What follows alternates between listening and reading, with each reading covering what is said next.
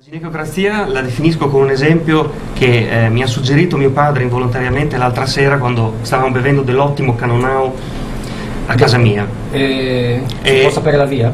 No, è assolutamente segreta. Ok, via Canonau. Mio padre mi ha detto, sai carissimo Vasco, devo andare a sentire un concerto con degli amici e ho, chiam- ho chiamato alcuni di essi. L'unico che non ha dato la risposta affermativa al mio invito è stato, l'unico, è stato quello, diciamo, che non aveva la possibilità di essere completamente libero nella risposta. L'unico che mi ha detto, ma ti so dire, ti faccio sapere, vediamo, adesso non te lo posso dire, adesso non lo so, è quello che è fidanzato, l'unico fidanzato, l'unico che ha una compagna. Perché questo? Per dire che cosa? Che quelli senza fidanzate hanno detto subito sì, certo, grazie, vengo volentieri con te al concerto. Quello fidanzato è sottoposto a questo enorme potere occulto delle donne che hanno la capacità di regolare, di amministrare le scelte e le decisioni dell'uomo. E questo povero amico di mio padre ha dovuto prima interpellare la, la compagna, chiedendo se poteva andare al concerto, alla fine ha detto no, perché ovviamente la donna aveva un altro programma per la serata, dove lui era assolutamente necessario essere presente. Dunque, bevo sempre un bel martini dry, sempre. Secondo la... un martini dry, secondo la ricetta del mio libro eh, più amato in assoluto, che è Il, il, il bevitore di, di Paolo Monelli, dove riporta addirittura la, la ricetta vera e propria del Manhattan Super Dry, chiamato allora Montgomery, di Hemingway. Una telefonata, roba sporca in diretta, cacca. Ho raccontato che c'era Brizzi I. Ciao Brizzi, ci sei Enrico? Oh lei, che sorpresa! Oggi... agli ospiti, grande, ciao. Fate poco, poca cagnara qui, eh. Poi dopo fate le domande a Brizzi. Allora abbiamo qua Enrico Brizzi, che per chi non lo conoscesse è uno scrittore d'élite, sottovalutato. Quindi è Brizzi dal liceo Fermi. Allora Enrico, come va? Tutto bene? Facciamo un attimo di chiacchiere così? Modesto viaggio a piedi da Bologna Mazzini verso Bologna zona fiera, diciamo. Grande Enrico, allora io ti ho telefonato perché questa rubrica si chiama Il Marchettone Pesissimo e quindi io volevo farti della pubblicità neanche tanto occulta al tuo nuovo libro che è uscito ieri. ventiquattro ore fa, ma... ventiquattro ore fa, ma in questo, proprio in questo... No, no, no, è tutto così spontaneo, tutto così. Allora, questo libro, come tu sai, io scrivo e basta, non leggo niente, però il tuo mi è venuto voglia di leggerlo, perché ho letto che sono seicentoquaranta pagine. Quante pagine sono? seicentoquaranta. seicentoquaranta. Carta leggera. Carta leggera, infatti avevo visto che era sottile, però in realtà sono seicentoquaranta pagine. Di che cosa parla questo libro? È un linguaggio semplice perché c'è un pubblico eh, di modelli base di persona che ci ascolta. È la storia di un cino di Bologna tra il quarantadue e il quarantacinque, mentre l'Italia vince la seconda guerra mondiale stando dalla parte giusta, cioè quella degli alleati. Ecco, quindi questo genere del libro eh, a me che... Eh. Sogno a occhi aperti. Sogno a occhi aperti, quindi ecco, eh, racconta un attimo lo scenario di com'è l'Italia nel quarantadue nel tuo libro. Beh, essenzialmente è un paese che si è sciolto in tempo dall'abbraccio mortale della Germania nazista, che ha mantenuto la sua neutralità, perché la seconda guerra mondiale comincia nella mia versione il primo settembre del trentanove, come sappiamo.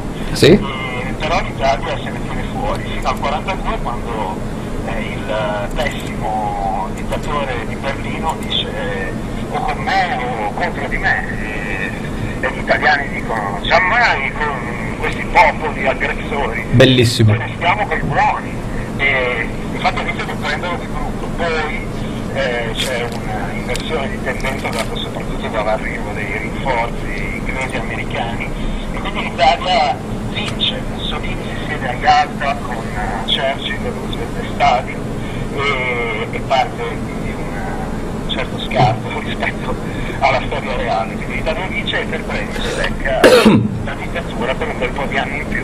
Eh vedi, vedi. È meglio perdere, insomma. Eh, insomma eh, poi questo libro è il prequel de- dell'altro libro, no? Sì, nel sì. Libro, un romanzo. Perché Brizzi ha fatto...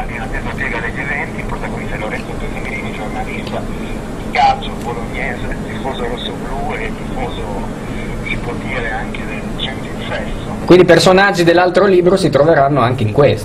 Le mani attorno alla gola?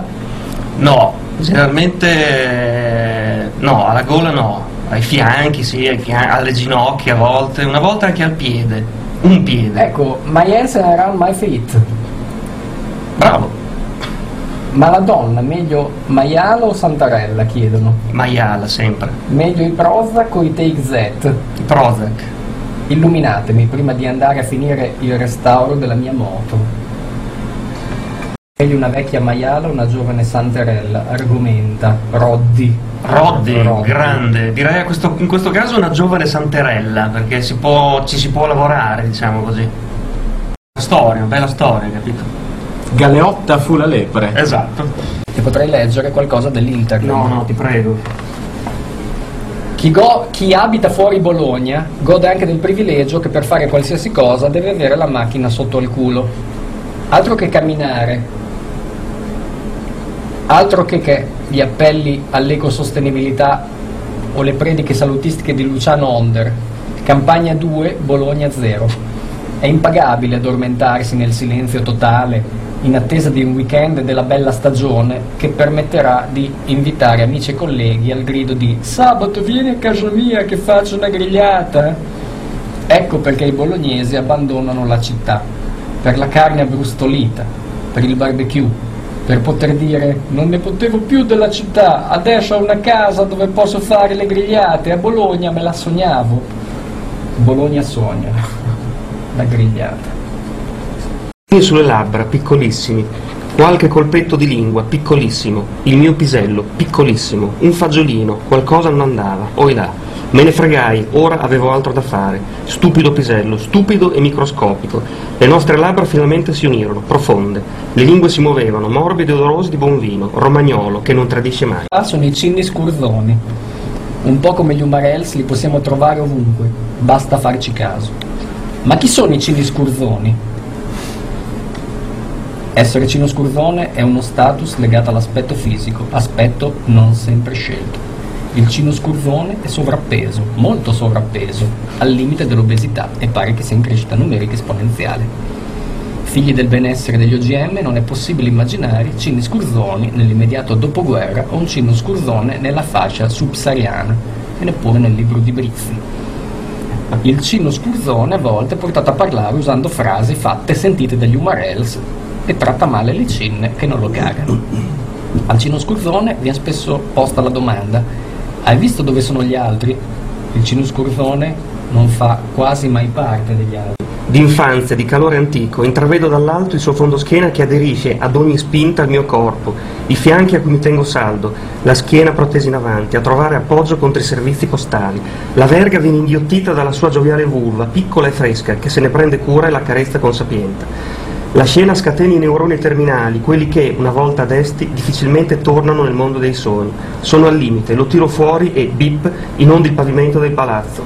Un lago di melma biancastra decora, con giudizio, il pregevole lastricato. Ci stringiamo forte, siamo felici, divertiti, appagati, distrutti. Ci sediamo sulle scale un attimo, ricomponendoci minimamente. Tutto continua a girare, intorno a noi, dentro di noi.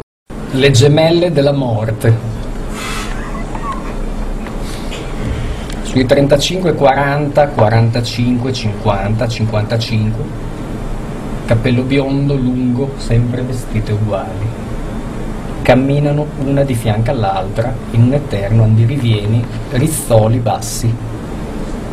Il pendolo, ormai scomparso da anni, se ne stava sempre appoggiato alla stessa porzione di muro a Porta San Felice. Fumava una sigaretta dietro l'altra. Guardo da vicinissimo tutto questo, il senso della vita, la natura che segue il suo misterioso percorso. Che gnocca, cazzo, un'opera d'arte, perfetta, tutta rosa e lucente. Brilla nella notte, mi guardo l'ocarina, un mostro preistorico, finalmente. Corto rispetto allo spaghetto di gongolo, ma inquietante. Cappella enorme violacea, asta massiccia e larga, niente male, niente pieghe, niente grinze. Pelle tesa, scultorea, bronzea, comincia a toccarla qua e là. Prima un capezzolo, poi il culetto, infine la prugnetta. Bella bagnata e fiorita. Se mi faccio protetta. È necessario, Vasco? Sì, in un baleno gongolo